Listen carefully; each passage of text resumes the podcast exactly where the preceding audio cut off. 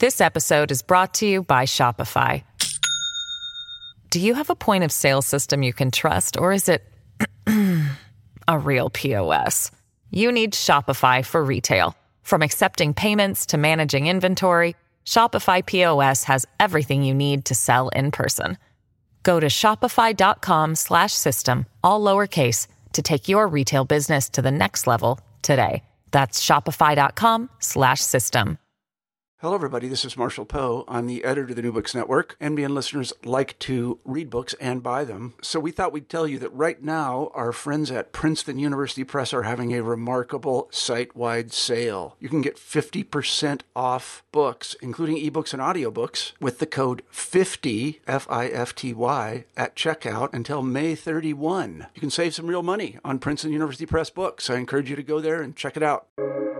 Welcome to the New Books Network. This is Rebecca Buchanan, host of New Books Network, New Books and Popular Culture. And today I'm here with Bradley Morgan, who's the author of U2's The Joshua Tree Planting Roots in Mythic America. Bradley, thanks for being here with me today. Thank you for having me, Rebecca. Could you talk a little bit about why you wanted to write this book about the Joshua Tree and about U2 and and that stuff? So, with this book, it ends with a very personal essay that kind of explores that. So, a little bit about the book.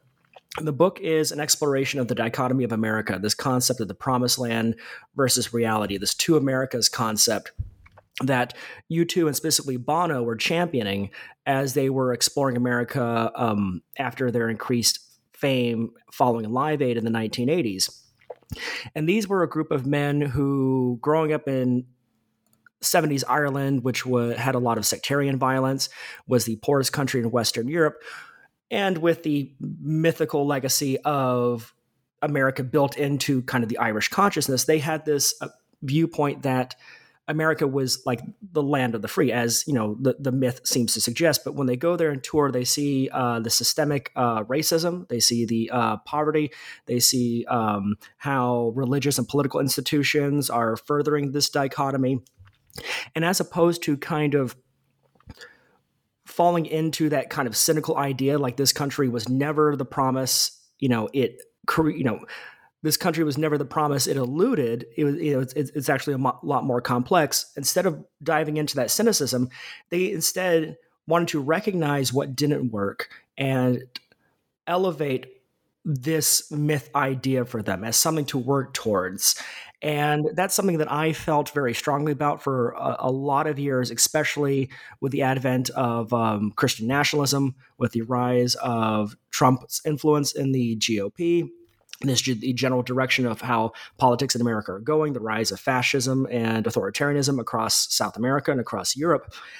And I wanted to convey my ideas about this larger idea and kind of in my own small way push against that furthering divide and show that we have more things in common than we do. And i found that the best way to communicate that through was with U2 because of my love for the music my love for the messaging and you know when as things seem to be very bleak you know it's, it's the morning after the midterm election um, i feel that kind of messaging is really important for a lot of reasons, not only because I want this to be the country that I want to see, but I think there's a lot of privilege in that self flagellation idea of like, oh, this is a terrible thing. We can never get better and just, you know, commiserate without doing anything. And I think that leads to a culpability. So my book was a method of just analyzing that through lens of art and specifically art that is meant to be uh, unifying and humanistic. So let's talk little bit about kind of situating U2 in the Joshua Tree. Uh, you and I are different ages, and we came at this album and even the tours in very different times, right? Like this, I think I'd written to you was one of my first big arena tours was seeing Joshua Tree in 1987 or 88 whenever they first came through, which was not the case for you since you were born at that time. Um, and so you came at it at a different time. So can you sort of situate us in um, the origins of Joshua Tree and that time frame and then kind of where you're coming at it and then we can look at some songs. Yeah, so uh, I was born in December of 1987. Joshua Tree was released in March of 1987, so it was already a worldwide phenomenon by the t- time I I came on. Um, you know, I was probably co- uh, conceived during that time, during that success. So, um, um, you know, it's I grew. I, you know how this album came to me. I'm not sure exactly how. Um, I grew up in a military family. I moved around a lot. I lived in places where I did have a lot of access to music in some form, either like record stores. I mean, also pre advent of the internet. But um, having moved around a lot in the United States and spending a lot of time in very like polar opposite places such as Alaska for a number of years and Puerto Rico, it gave me an insight into the complexities of America and just all the different identities. And um, that's just something that was very innate in my growing up. Um, I also had a mother who was born in London to Irish parents. And so I had a lot of that English and Irish influence into my life, uh, kind of furthering that complexity. So it gave me a lot of appreciation for that messaging. And when the album came out, I mean, this was, you had, um, the first number one singles that U2 achieved in the US and the UK. Um, this was on the this was their first release after Live Aid, which completely catapulted them to major superstardom and success. And I think their direction to want to convey this really deep idea of about America was an incredibly bold choice because one um, even messaging even messaging about unifying audiences can still be very controversial and very you know especially now in these polarized times, but to do so from perspective of people who aren't Americans, you know, kind of that outsider looking in, and that always really appealed to me. And um, when they toured 30 years later for the Joshua Tree tour, a lot of these fragments of ideas that I had about this album were starting to come together. And when they came and toured for that album for its 30th anniversary, it wasn't from the perspective of like a nostalgia fest that like a lot of these tours can be. Um, I write about in the book and cite sources that they start to understand facets of their own music and the album that they hadn't really appreciated before um, until a more extreme version of Reagan had appeared and uh, emboldened white supremacy and white nationalist fears. And being able to see this all in real time as it was happening it gave me that kind of appreciation. So, uh, and if people had missed it during the 80s, now was like, okay, they're starting to see this. This is becoming a lot clearer. And I think a lot that clarity of messaging has has been a result of just the dire situation um, that we're in. And so you kind of walk through this and you walk through the album, but you don't, um, even though you kind of talk about how it was recorded, you know, it was one of the its first CDs, right? It was again during the time when CDs were just being released. It's something you could listen to straight through, but it works really well as an LP as well, a vinyl as well. Um, but you don't go song by song by song in the order of the album either in your kind of analysis and talk. So sometimes, so, so what was the choice in that as well? Like, why did you think? Um, it was important to kind of talk about you know the songs in the album but not necessarily in that order that they were written and in the order they were performed on the album. So with this book i didn't want to just write a wikipedia article about the recording of the album and this was my first book. I had never really written before and so i came at this with like no name no credentials just this idea and it took me a long time to get this book published um, required a lot of pitching. And i write about in the opening that this the original idea for the book was a lot different than how it turned out. If i had to give it like kind of percentages of like music versus politics it was going to be more heavily on the political side because that's the reason why i was writing this book. And i read a lot of political books. I really wanted to address that. And i was putting together my proposal I was working with a very wonderful uh, friend and colleague of mine named Rebecca Suzanne, and she gave me the greatest piece of advice during this entire process. She goes, You need to write more about the music. And I knew she was right. And it was something that I, I avoided for a long time because I didn't have the confidence in myself to write about music that way. I mean, I've read music books, I, I own music books, but just through my own insecurity and even just some minor experiences growing up, I just like I can't write about music that way. And I'm glad that someone dragged that out of me because I absolutely needed to. And so going into the order that I did with the book, the first song I start with is Bullet the Blue Sky, which is track number four. And I end with One Tree Hill, which is track number nine. Um, the reason for that is it I didn't want to give the reader whiplash because some of these themes and ideas they appear throughout the album at different points. So it was about finding a common narrative thread. So starting with Bullet the Blue Sky, I wanted to come out guns a blazing and be like, these are problems that the band and myself have seen uh, in this country. Here's some examples of that. Here's Bono's uh, trip to South uh, Central America, and then kind of as we showcase, okay here's all the problems. It's meant to be as a indication of here we are now. But then as we move to songs like I um uh, in God's country, I still haven't found what I'm looking for, with or without you, and the others that aren't so overtly political. The idea is okay, we have assessed where we are now and a lot of the issues we have in this country, but here are ideas that either elevate certain aspects of America or elevate certain aspects of ourselves and the identities that we're finding in this book.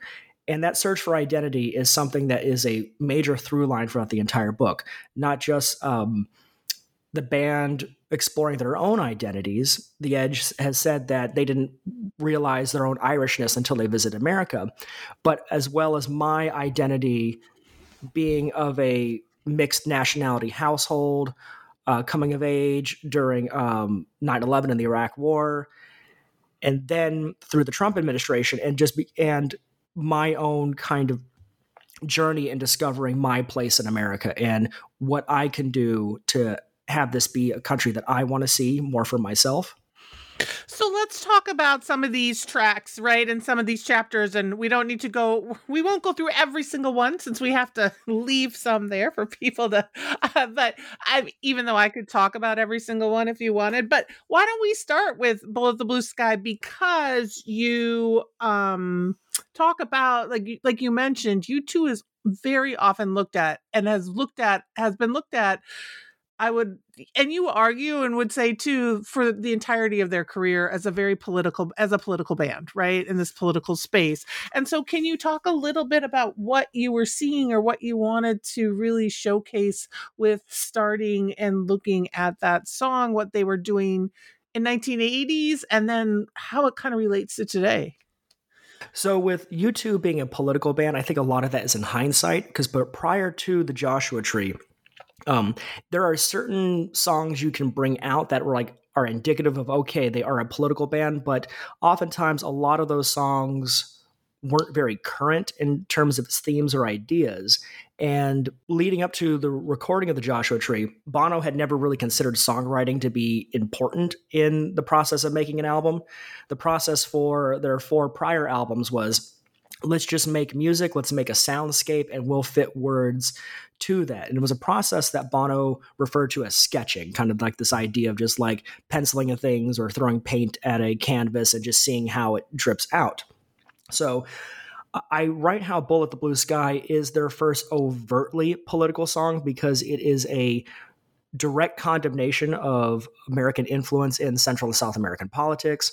Bono had went to Nicaragua and El Salvador to see um, a lot what was happening there, and actually even witnessing bodies thrown out of vans, jet pilots, uh, yeah, jet uh, jet fighters, a lot of destruction. And so I felt that was a very important place to start. And and the most fascinating detail was that was he was in a church in El Salvador and saw a mural of Reagan as the pharaoh and you have all these people running away from the pharaoh. And i thought that was just a really interesting idea and it became a point of analysis in the song about what exactly does that mural mean because the explanation that he got doesn't seem to mesh well with the actual themes of the song. And so um, I did a deep analysis into that, um, exploring just his own personal history with that with that region, and using as a launching point to really drive home this idea of the danger that politics can have domestically and internationally. Because also what that song does address as well is uh, Jerry Falwell's moral majority, which was the you know kind of not the genesis of Christian nationalism, but the kind of genesis of its efforts as a grassroots initiative to influence political elections. And that's another theme that Bono and U2 cover a lot of is religion. You can say they're always a religious band that you know they sing about Jesus a lot, but there's a lot of elements in throughout their career, and especially on Joshua Tree and Bullet the Blue Sky, where they condemn this very specific type of bastardization of faith for political and religious influence. Mm-hmm. I hope that and answered your question. I'm sorry. It, no, it totally did, right? And you and you also talk a little bit about, and throughout though you you talk about how they've kind of set up um, with Bullet the Blue Sky and some of the other songs how they music so we've got lyrically but also musically how they wanted to create sort of a scene or a space or imagery for people. And so can you talk a little bit about that too like some of the ways they were with the music itself setting up kind of this vision and imagery that they were seeing so they did it in two ways. The first way was with the production, and they wanted to create a soundscape that was cinematic. And this is a word that keeps popping up every time you know you see anything written about the Joshua Tree. It's just how cinematic it was. When they were touring America, they became very fascinated with the desert, and they write ex- and they talk about that extensively about the influence that the desert has had on them. And the sound that you hear on the Joshua Tree is trying to evoke that kind of scenery. Even the opening track, Where the Streets Have No Name, I always think of like a sunrise coming up. And I went to Zabriskie Point where the cover of Joshua Tree was taken, and I saw the sunrise over Zabriskie Point. It's like hard not to like separate that opening, you know, tone just swelling in as like the sun is rising. So through the work of Eno and Daniel Lanois, they're exploring whatever this means to be cinematic. But the other element that influenced their music was exploring American roots and other traditional American forms of music to influence their sounds. A big example of that would be I Still Haven't Found What I'm Looking For, which takes root in a lot of gospel influence. And that was a really fascinating chapter to write about because I kept having to return to it. Because a lot of the times when we think about white artists who appropriate black forms or black culture you know there's there's not a lot of attention that's paid to the origin of it to the tradition of it and they tend to co-opt it as to their own. I mean popular radio has no shortage of musicians who have gotten really rich off of black sounds you know eric clapton led zeppelin. But when i was going through that song a pivotal event that had happened that kind of made me take a look at it in a different way because I kept having to come back to it, just that idea of just white appropriation of, of, of black music. I, I, ended up rewriting it, a lot of it, when uh, George Floyd was murdered. And because I had to wrestle with this idea that this is an album I love, this is a band I love, you know, am I going to just make an excuse for for this, you know? But covering in that chapter a lot of the issues of white appropriation in black music, in black culture. The ultimate thing I, I ended up settling on was committing to that idea of these are a group of men who are trying to communicate a more universal humanistic idea. Even in the lyrics, you know, um, Kingdom Come, where all the colors will bleed into one. Like that to me is like the most defining element and carries that gospel tradition forward because of that commitment to the messaging. And I feel that separates it from just a co opting of black music. And another song that does this very well, this exploration of roots music, is Trip Through Your Wires, which is a very like rough and tumble honky tonk kind of song. And I write in the book how that song had seen its origins on an Irish television program where they had premiered it in 1986. They had just started conceptualizing what the Joshua Tree would be. And if you go on YouTube and find this, uh, they they look like like extras from the film Easy Rider. It's kind of really ridiculous looking, and they're leaning really heavy on the the blues uh, in such a comical way that you know they're they're trying to figure out. This is, is, is an art form that they're coming to later in life and trying to figure out and make their own. Um, but I think the end product in the album carries out very well, and I think honors um, those kind of cultural tr- traditions that make uh, America so great. Yeah, and so you and you bring up and you brought this up and and then you brought up I still haven't found what I'm looking for, but one of the big things with U2 is they're often you mentioned looked at as um a Christian through the lens of Christianity or looked at their relationship to Christianity um, in those spaces. And, and, often I still haven't found what I'm looking for becomes the song that people talk about um, in Bono's struggle. And, and you kind of complicate that or make it a little more complex. And so can you talk about um, that, what you see in the Joshua Tree with this relationship to Christianity with um, U2 and with Bono and what's going on? So Christianity has been a major through line through a lot of their music, and three of the members, Bono, Edge, and Larry, are really devout Christians. Adam is is not, and it was something that they've wrestled with throughout their entire career. I mean, famously, um, the band almost quit music while making their second album, October, because they were being pressured by a evangelical fellowship called Shalom that was really putting into their head their ideas like, can you be able to serve God over serving your music. And they had to go through like a personal existential journey through that. Um, I mean, it was at that time, it's, you know, they had no concept that they were going to be like these mega successful stars. So, I mean, they could have easily had faded into obscurity like a lot of other bands have. Um,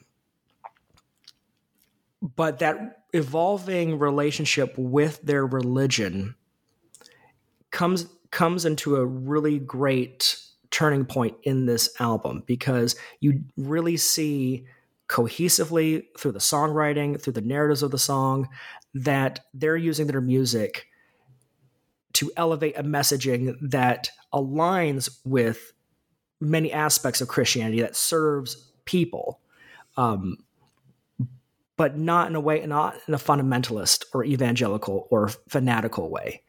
And I think that is a, a, a, very important turning point for them. And it comes from that strengthening of songwriting that Bono had committed to during the recording process. This episode is brought to you by Shopify. Do you have a point of sale system you can trust, or is it a real POS? You need Shopify for retail. From accepting payments to managing inventory, Shopify POS has everything you need to sell in person. Go to shopify.com slash system, all lowercase, to take your retail business to the next level today. That's shopify.com slash system. So, another thing that comes through and that you talk about throughout is um, especially Bono's relationship to philanthropy, his relationship um, to the eh, he and with his wife as well, um, and, and, how you mentioned Central America. He, you also talk about his trips to Ethiopia, and so can you talk a little bit about that, where you saw that coming out in some of the music and in how this album was sort of constructed and put together? So we all know that Bono is a major activist, or as he refers to as an actualist, and he's a very big. Um, uh, he's very big into philanthropy and doing a lot of great work in a lot of causes. It's kind of helped not sorry, um, it's kind of hurt his image a, a, in a lot of ways, especially for the younger people, the millennials who just don't seem to think he's cool, or the jaded Gen Xers who feel a little, you know, betrayed that he has sold out to the man in some way. My personal opinion is that he adds a net positive to the world, so that is cool with me. But yeah, um, the activism came right around this time because after doing Live Aid, he got approached to do some missionary work in Ethiopia. And he was very cautious about that because he didn't want it to be, you know, a, a, public relations stunt. Like here goes Bono to do something and get some pictures taken, which is, you know, the stereotype now. He went to Ethiopia, stayed there for a month, lived in a tent, and had, you know, and it really had a profound effect on him to see um, a whole group of people handling their issues of starvation, their issues of poverty with such grace and dignity that it made him feel ashamed and embarrassed, and that he felt that um, the West and particularly America were just rather spoiled. and that trip influenced the writing of Where the Streets Have No Name. And it's this idea of, you know, where you live shouldn't determine how you live.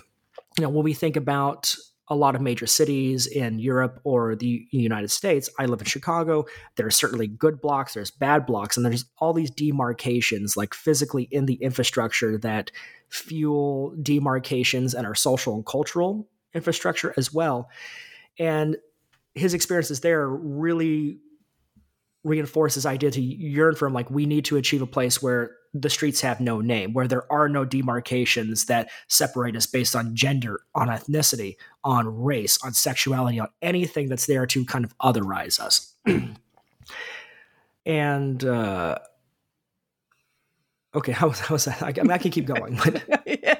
yeah, no, I was just wondering, um, to and thinking about, yeah, like how, those ways in which, right, his activist work, his philanthropy sort of was was influence or influenced the album, right? I think you know, you mentioned Ethiopia and I think it's also important as we think about like 1987 was very different right? As you mentioned like live aid had just happened. Live aid was all about like this extreme famine that was happening throughout africa.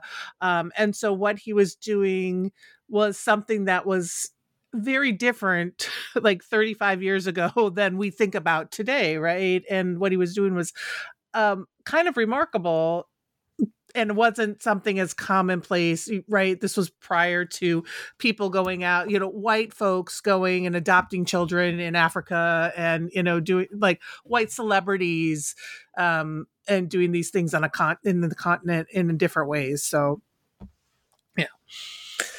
So what it, I think there's also this really interesting thing about U2 that you get at and you talk a little bit about how they kind of use their stage show as well right? So you talk about the album but you also talk about you seeing the tour in 2017 you talk about them right? And you talk about 9-11 and them right after 9-11 being on the super bowl. And so can you talk a little bit about also how they're using um, how they kind of use the, their state, this, the the actual stage as a stage for their sort of politics and activism and and what they're singing and talking about. So, with each of the chapters where I explore a song, I do cover how that song was represented in the 30th anniversary tour for the Joshua Tree, and some of those songs, it's a reflection of a political point that they're trying to make in reference to the album, or it may just be something that, you know, in the case of I still haven't found what I'm looking for, just a point of jubilation and celebration in a live sense. So, an example of how they utilize their stage show, specifically with this 30th anniversary tour, one of the most compelling ones was uh, for the track Exit, which is a song that was inspired by uh, new journalism authors like Truman Capote, Norman Mailer, um, Flannery O'Connor. And it's a song about kind of inside the head of someone who is looking to murder, who feels isolated and alienated because they've been marginalized in this country, you know, either because they become disconnected with society, with culture. They feel there may perhaps their government has has let them behind. You know that kind of lone wolf aspect that leads to um, horrendous atrocities and violence, such as murder or school shootings. And prior to that song in the 30th anniversary tour, they show a clip from a television show called Trackdown, that aired on the CBS in the 1950s. And in this clip, there is a kind of snake oil salesman who comes into town whose name is Trump, who is there to say, I'm here to protect the town by building a big wall around it. You don't have to worry about any foreigners or outside influence. And it's tearing the, the town in two. You have people who are like, yeah, you know what? I like what this Trump guy has to say. And there's others who who don't for their own reasons. I mean, it mirrors politically what we've experienced the last couple of years. Um, and the Trump that's referenced in that video is is a callback to Fred Trump, Donald's father, who was a notorious uh, landlord and slumlord in New York uh, during during the 30s and 40s. You have to be so terrible that like Woody Guthrie wrote a song condemning him, and it kind of using visual element like that then going into a song like Exit, it draws in that connection of how the divisiveness in this country and how the marginalization of of people who feel alienated by the government can do something like that. And I and I that, that was a very impactful uh, thing for me to see. And I had never seen that clip before. I thought that was you know incredibly cool. But they have always used their stage and their visual elements to convey certain ideas and evolve those ideas. So Exit is a song that's not really, you know, you don't really see that that much. So let's take a more famous song like Bullet the Blue Sky. So that is a song where you know, it had a very certain genesis to be it was written about this, you know, his his trip to El Salvador, Nicaragua, Nicaragua, seeing the violence there. But as time goes on, and this song became a, you know, I don't think it was a hit, but it became a big, you know, concert staple in their tours. You see how they've evolved that idea and imagery to kind of be a reflection or a mirror of what was happening at that time, and even trying to redirect certain energies as well. So uh, I cite um, an author and blogger in the book who talks about how after 9-11, Bullet of the Blue Sky just became like this cathartic experience for the audience to kind of just, you know, rally this anger and aggression towards uh, Muslims and other people from the Middle East, and that's not a direction that you want to go in. So, so years so for tours after that, there's very intentional productions that are meant to kind of corral you into into understanding what they're addressing and to get you thinking about those ideas. So an example would be in 2015 for their Innocence and Experience tour during the Bullet the Blue Sky.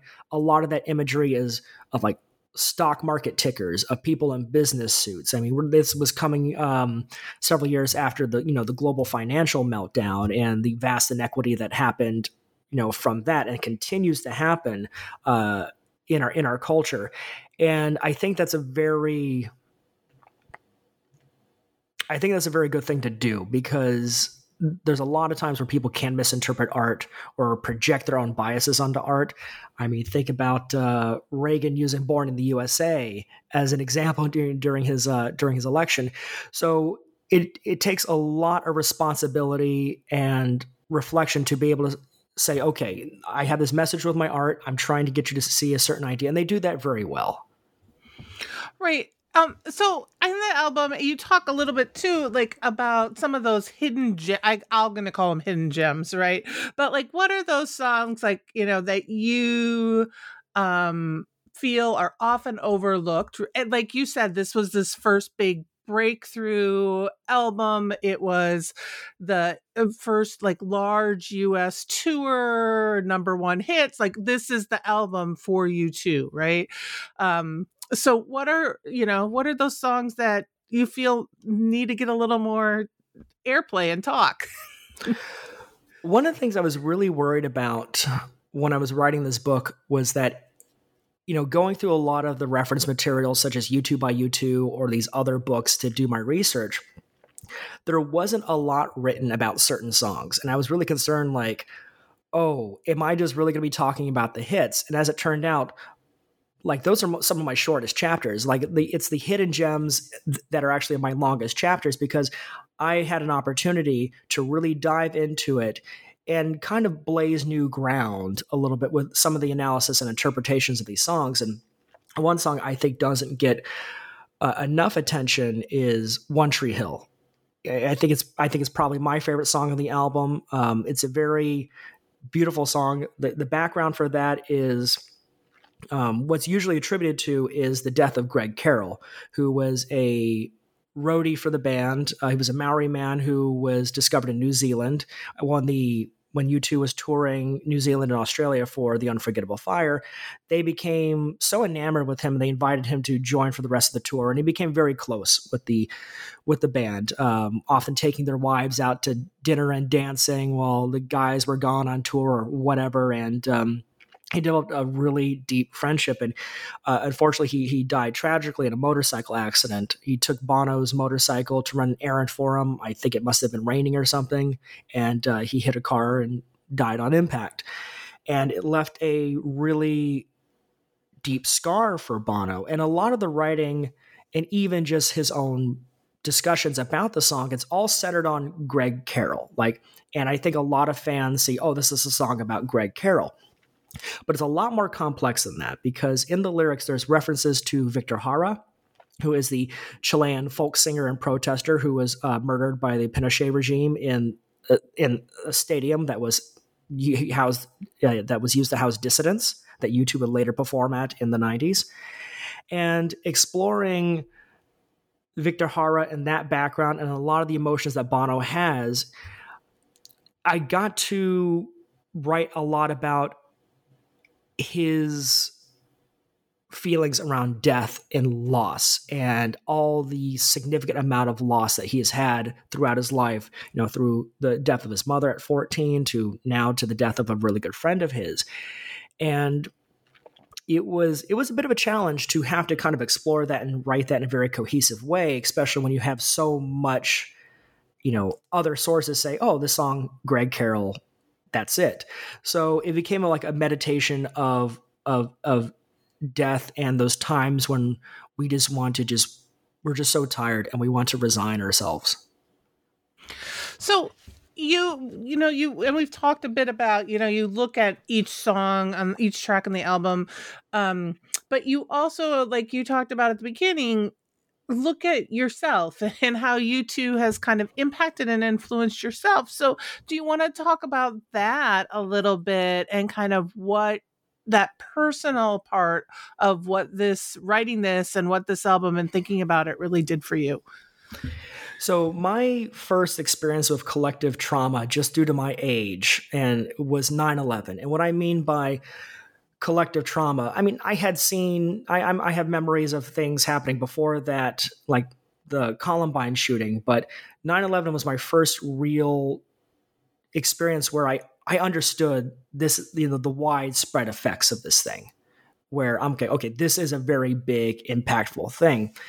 And as a millennial and as a millennial man, I, I think about that point a lot because that seemed to be a point in which a lot of just Americans and a lot of young white men happen to become or happen to go on a path that leads to what we see now with Trump and with MAGA and a lot of this rhetoric that is borderline or even overtly racist or nativist.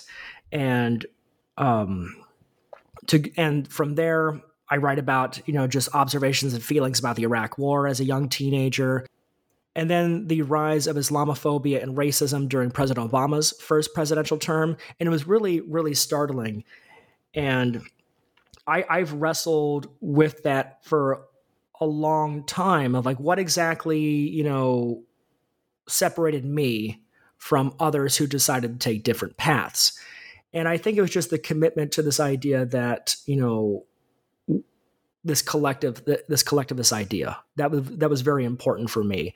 And just and i think that comes from a lot of my experiences of just being in a lot of different cultures moving up moving um, in a military family having um, you know non-american influences in my family. And it's it's given me kind of per, a perspective to see like why we're still having some of the issues we have now. Um, you know, I saw this really great tweet a couple months ago, and I can't remember who posted it, but it was this idea that every young white man is on a path towards self destruction unless something or someone pulls them out of it. And as soon as I read that, I was like, that makes absolutely such perfect sense to me. And it makes me just really wonder about, you know, why people go on those certain paths. And so it's it's a, it's a journey that I'm still on. I'm still trying to figure out for myself. I think it's a journey that that that Bono is still on. I, I saw him last night at the Chicago Theater for his Stories of Surrender tour, and he and he talks about how just America is still this idea that's being created, and I just I feel so connected to that. And the reason why I want to champion that is that I feel anything otherwise, I'd have culpability we all have a responsibility in this country to you know bring about the country that we all need and that level of responsibility is is different based on who you are and your background but we all have that responsibility and the last thing i want to do is be culpable in a way that um, hurts others. I could, yes, again, I could talk about U2 forever. Um, so what is it like? Where do you see U2 either bringing you or kind of this message as we move as you said at the beginning we're talking to each other the day after midterm elections right we're moving in some interesting directions in the United States. So what is this like what is that final sort of message or push or that you see from writing this and thinking about Joshua Tree and U2 and your own kind of experience? So I wrote the first draft of this book um, in the fall and winter of 2018, and a lot has changed in the country over the last four years. And in some ways, a lot worse, a lot more polarizing. My my advice, my advice, or things I would say is, I know it seems difficult, and but we have to somehow get together on this. I know that sounds vague. If, if, you're looking for deep political analysis, like if you're looking for a deep analysis on the on the on the steps on how to get there, this is not the right book for you. This is a book about U2 and the Joshua Tree through that lens. But there's a lot of great books out there that talk about you know what we can more proactively do. Uh, one example that I really liked that I read was um, a book called On Tyranny uh, 20 Lessons from the 20th Century, written by a historian named Timothy Snyder. And some of the things that he talks about in this book. He, he, from his historical perspective, he says, you know, we're kind of like in this weird confluence of pre World War II Germany and pre Civil War America. And some of the things that he talks about, I try to discuss with my friends and family. And, you know, and it's really this idea of that you've got to have conversations with people who don't think like you. And you know some of the re- some of the responses I hear is like, well, you know, it's not my responsibility to change people's minds, or it, you know, it's you know, I don't need to do the work for them. They have to do their own research. I'm sorry if you have that. If, if that's an attitude that you have, then you're setting them on the wrong path. I mean, we we've just learned over the last couple years that you know social media and the and a lot of the algorithms are designed to reinforce certain biases you know so you by not choosing to say, hey, you know, maybe check out this book or check out this, you're setting them on a path where ultimately they can fall down a rabbit hole, such as QAnon. Um, so I think that's a very important lesson I learned from that book. And another is it just it's maintaining relationships, even with the people who don't agree with you. And I know it gets harder. And I'm not talking about like your coworker or something like your your crazy coworker, but as we as we see how things are playing out in 2022 and how things will play out as we go into 2024.